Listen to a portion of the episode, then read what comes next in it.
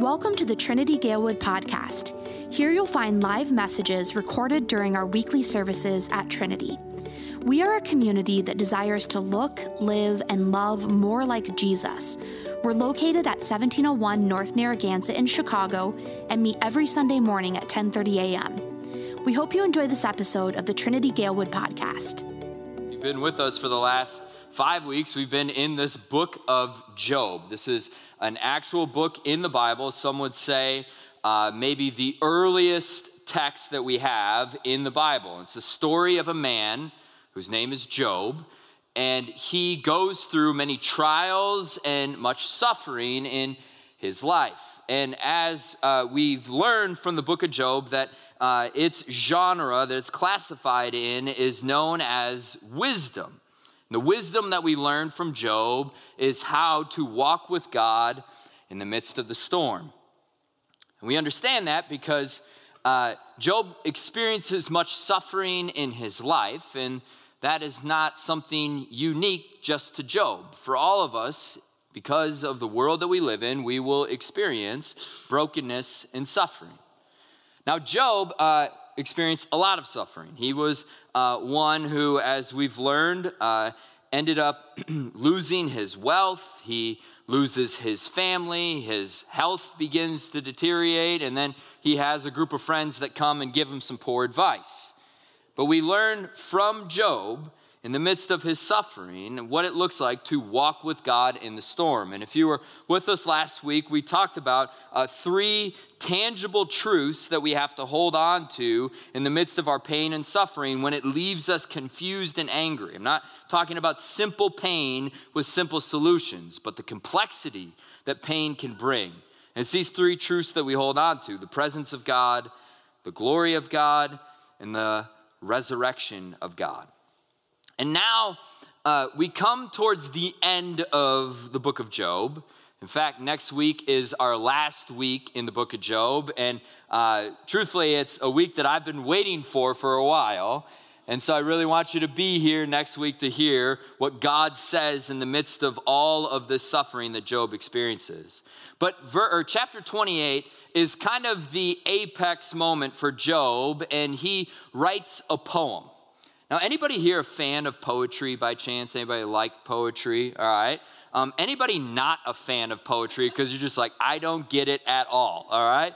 Yeah, uh, we're about 50 50 split here. And if you're listening carefully to Job's words, they're really confusing because he's writing poetry. All right. And, uh, but my hope, as if you've ever walked with somebody who uh, loves poetry and breaks it down for you, and then all of a sudden you're like, oh man, that was really cool. I just didn't see it at first glance. My hope is that today for us.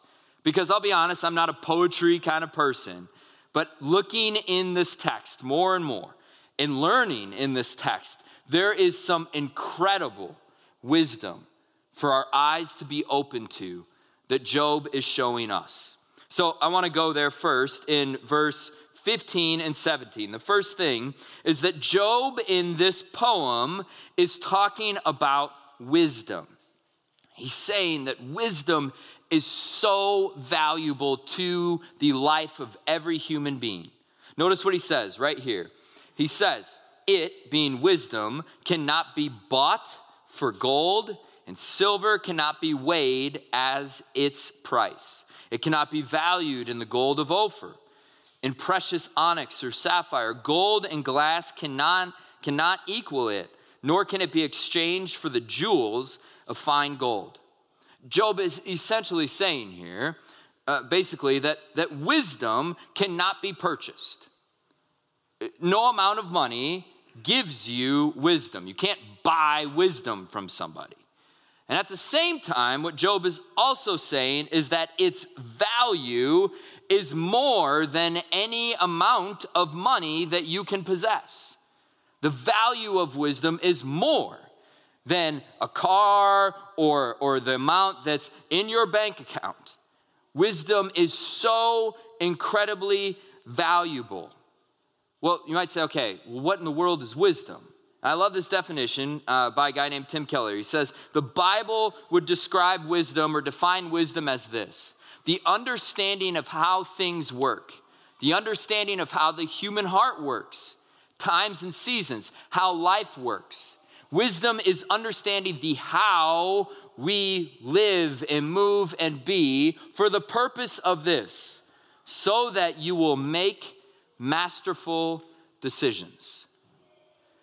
Wisdom is so valuable because we want to make masterful decisions in our lives. I've never met somebody who's like, you know what, I just want to be known as the one who makes dumb decisions in my life, right? No, we want to make the right moves in our lives. And in fact, wisdom gets played out in so many areas of our lives. But let me explain this. Uh, think about it this way some of life's decisions um, just require more fact, right? Like, um, for example, if you get sick, uh, and you begin to like go to the doctor or somebody and you say all right um, uh, here's my symptoms here's what's going on and uh, and so you tell the doctor and they prescribe you a medicine right and then you're like what you need in that moment in that decision is you need more facts right and then uh, example of like well what i need to understand this life's decision is is that for is this the medicine that I need over that medicine? What I need in the process of making life's decisions in some moments and times is just facts. I just need more information. So that's true. Or in life, sometimes what we need is just more character. We know what the right answer and the wrong answer is. So, for example, should I lie on my taxes? Right? There's a right decision in that, and there's a wrong decision in that. And generally, what is the difference between the two of them is around character, right? So, so sometimes in life, I need facts, sometimes I need character. But I would be willing to argue that in life, we need wisdom more than facts and just character. For example, the question of should I date this person? I need some wisdom on that. Should I break up with this person? I need wisdom. Should I marry this person? Requires wisdom. And if you're asking the question, should I marry this person after the, that question of should I break up with this person? The answer is probably no, all right? But wisdom is needed in our lives in so many different ways. Should I change my career? It, should, should I open my mouth to confront somebody on a situation that's happening? Should I shut up and not say anything? And when you start to think about it, you start to realize that wisdom is needed in our lives more than just facts and character. It's something that we need often as we move forward? How do I handle my personal relationships? Uh, how, do I, how do I be the best parent? It's not facts and character, I need wisdom. Uh, how do I advance in my field? All of these require wisdom. And true wisdom, as the Bible would define it, is competency with regard to the complexities of life. Job says its value is more than any amount of money and gold that exists, and you can't purchase it. So the next question becomes how in the world do I get it? Well, Job moves into the next part of his poem. He says this in verses 12 through 13 But where shall wisdom be found? And where is the place of understanding? Man does not know its worth, and it is not found in the land of the living. Job just drops a bomb here, and I don't know if you caught it. He says, Where shall wisdom be found? And he answers it by saying, It's not found in the land of the living. And this is a massive statement by Job. Uh, there's this guy, his name is uh, Alasdair MacIntyre. Um, he's a Roman Catholic uh, uh, philosopher. And uh, MacIntyre uh, is a, a, brilliant man and, uh, and has studied a lot on wisdom and things like that inside of American society here, Western culture, as I'll call it. And today, in the 20th century, we've been told, and I'm speaking in a general sense here, we've kind of moved God out of the center place of our society, and now he's kind of turned or become uh, on the fringe here. And as a result of that, uh, it's not an assumption that all believe that God created everything. In fact, some would say that we are a product of random and blind cosmic, physical, chemical forces and evolution. We just happened and we were not created by God. And as a result of that basic uh, belief of our Western society and culture, some have argued that religion is just silly. It doesn't have any place in society. It's not worth your time. Go do something else on Sunday mornings. But also, on top of that, when we deal with the big problems of life, some have argued that religion shouldn't speak into those.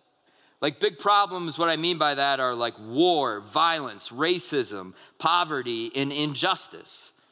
And instead, inside of our society, we've argued that we can tackle these big issues and problems by science or technology or just use human reasoning as a result. It's a long introduction to say MacIntyre says this in regards to wisdom. He says, Imagine that there's a watch, and somebody were to ask the question, is this a good watch or a bad watch? MacIntyre says somebody raised their hand and said, You know what? That watch right there, it's a bad watch. You want to know why? Well, because uh, earlier today I was using the watch and I have a nail that is sticking out in my house, and I took the watch and I beat it against the nail, trying to hammer it in, and it didn't do anything that watch is a bad watch. Now, some of you are tracking along with me are like, who in the world said that, right? Because all of a sudden, somebody else rose their hand and they said, no, actually, uh, that's a really good watch because the watch tells the time. It's generally right on time and it does what it's created to do. See, what MacIntyre goes on to say is this before you answer the question, is that a good watch, you have to answer the prior question to it. What is the watch for? And this is an important distinction because the question of purpose will determine the value of a thing. So, back to the big problems of this world the big problems of war, racism, poverty, injustice. The only way we can begin to tackle these problems is if we come up with a common consensus, a definition of what good human life is. What is human flourishing? MacIntyre says, before you answer that question, what is good human life? we have to stop and go back to the prior question What are human beings made for? What is the purpose of life? And as I said before, we live in a society today that will say that we're here by accident, that says you don't need God or religion, good and evil are just a matter of opinion. But science will give us information and facts about things. They will tell us what something is, but not what it ought to be. Be, I want to be clear here. I'm not like saying that we should disregard science and medical advancements and things like that. And in fact, if you think that's what I'm saying, show up here in a couple weeks because we're going to talk about science and faith and how they intermingle. I'm not saying that. But what I'm saying in regards to wisdom is what Job is arguing here and what MacIntyre says as well. That we must understand what the purpose of God is. And when someone says that there's no purpose in this world, when someone says that human beings don't have a purpose, what we are subtly doing is we're taking God out of the equation. And, and truthfully, that can be as dangerous as trying to use your watch to nail in a nail, to hammer in a nail. Because we have to know the purpose of human beings. So Job says, the wisdom, that wisdom is not found in the land of the living, but instead it can be received with fear and trust of God. And he does this really masterful thing here. Look at verse 20. It says, From where then does wisdom come? And where is the place of understanding? If this sounds familiar, it's just a couple of verses before or after the question that Job has asked. Remember verse 12, he says, But where shall wisdom be found, and where is the place of understanding? And in verse 20, he says, From where then does wisdom come? And where is the place of understanding? It's interesting because there's an important distinction. While these questions sound similar, they are different. Notice here in verse 12, he says, From where then does wisdom come? As if wisdom is, is something to be searched out for, that you have to go and find. You have to read all of these things to finally become wise. Job says, No, that's not how you find wisdom. It's not in the land of the living. But instead, what he says, this question, he changes his question. But where does wisdom come from? And as a result of that question, he's asking, Can I receive wisdom? The answer that Job would come to is yes we can receive wisdom because it is revealed to us. He finishes with this verse here that's important. He says, And he said to man, Behold, the fear of the Lord, that is wisdom, and to turn away from evil understanding. I've used this analogy before, but it's worth repeating. I don't know if you remember us talking about this, but um, there was the first human being who ever uh, made it to space. His name is Yuri Gagarin, and uh, he's from Russia. And uh, it was reported that when he went into space, um, whether he said it over an intercom or in an interview later, it does not matter, but it kind of went viral amongst uh, a bunch of people. And what he said was, We've put a human being into space and when he got out of the atmosphere, he assumed that he would all of a sudden see God. As if God was just waiting, this old man, like waiting out of the atmosphere and like waving at the new astronaut, right? And he says that there was no God out there. As if he went to the heavens and he didn't see God, therefore God doesn't exist. It was interesting as uh, a, uh, there's this Christian uh, Christian man named C.S. Lewis, uh, who was an atheist and, and converted to Christianity later in life, a brilliant man. And, uh, and Lewis responded to that statement that was made by the Russian astronaut. And, and what he said was this He said that if there is a creator God, then we wouldn't relate to God as a person on the first floor relates to a person on the second floor. It wouldn't be like we just have to go up a level. That would be impossible. We'd, we would relate to God the way Shakespeare relates to a character in one of his plays. I love this image. This is beautiful. In other words, if Hamlet wants to know something about Shakespeare, he will learn nothing by going up to the rafters and looking at him. But if Hamlet is going to know anything about Shakespeare, it would be as if Shakespeare would have to write some information about himself into the play. In order for Shakespeare to be known, he would have to be written into the play. It would have to be revealed to Hamlet. Hamlet can't find it otherwise.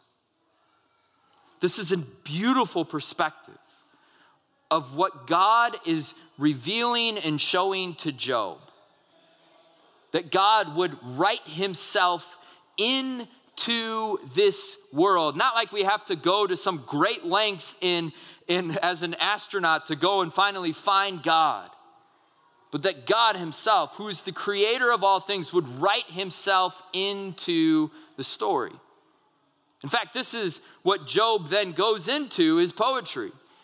He says that God has created all these things, for he has looked to the ends of the earth. He's seen everything under the heavens. When, he's, when he gave to the wind its weight and apportioned the waters by measure, when he made a decree for the rain and a way for the lightning and the thunder, then he saw it and declared it. He established it and he searched it out. This is God has created all things. But, but there's something even more beautiful than just God in creation what we believe that is even better news is that God Himself writes Himself into the story. It's not just that He created and then stepped away, but this is the foundational piece of our belief that Jesus, Emmanuel, God with us, would take on flesh and he would come into this world as an infant child. And he would come and teach us the ways of God and how we're supposed to live, how we're supposed to act. And some of those were really simple and cool ways. And in other ways, it was challenging and was countercultural. But this God, Jesus, would come in and not only show us and teach us, but he would give his life for us, become a sacrifice, and rise again from the dead. I love these words in 1 Corinthians chapter 1 verse 30. It says this, "And because of him you are in Christ Jesus, who became to us wisdom from God. It's just beautiful. The wisdom of God was brought to us in flesh by Jesus. He came into this world for us. And so I remind you in Job 28, verse 28, and Job said, and he, or rather, God said to man, Behold, the fear of the Lord, that is wisdom. And to turn away from evil is understanding. And I get it though. Like when you hear this, you might say, you know what? Um, I'm not really a big fan of the word fear. What do you mean by that? Like I got to be afraid of God like a like a terrible scary movie or something like that? Is that what fear really means. Well, I believe uh, that we've kind of lost the, a bit of the richness of this word in our English language here. Because certainly, yes, fear is one of those things that um, as I'm afraid of something or scared of something, that, um, that makes me respect it and, and have awe for it. I'm afraid that it will hurt me. And there's, there's a part of that of what our relationship looks like with God. But I would say the other side of that coin is this that because something is so beautiful, it can be scary, intimidating as well. I think of, for me, uh, the day, and it's coming up on 11 years, when, uh, when I was standing at the altar and waiting for my wife to come down the aisle. And I wasn't scared of her because of the way that she looked. She was absolutely stunning and beautiful. But I was shaking and nervous. And if you've been there before, you know that feeling, right? Of like, what in the world am I doing right now? A fear of what is in front of me is not that I'm just necessarily scared of it, but even in its beauty, I can't imagine the weight of what is in front of me. And that's why C.S. Lewis, in, in his book, The Chronicles of Narnia, I don't know if you've seen the movie or, or read his books before, um, there, it's, it's a beautiful tale. Uh, the story of uh, basically a story of the gospel of uh, the good news of Jesus. And, and the Christ figure is Aslan the lion. And if you've never seen it before, yes, the lion talks, all right? It's a little uh, just kind of the genre of how it was, it was told. And, uh, and Aslan, as the, the Christ figure, is in Narnia, and a reputation of him is going throughout Narnia. And, and people, as Lewis writes in the book, are asking about Aslan. They're saying, um, Is Aslan safe.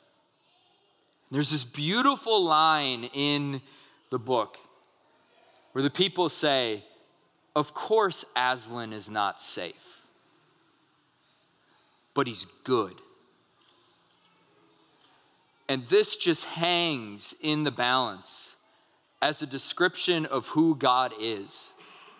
I think sometimes we make God into this safe, comfortable thing that we can manage. He's not safe. God can do whatever God desires to do. And if Job understands that, he gets that in his own life. And I have a feeling that many of you have felt that before as well. God, what in the world are you doing? God's not always safe, but he is good.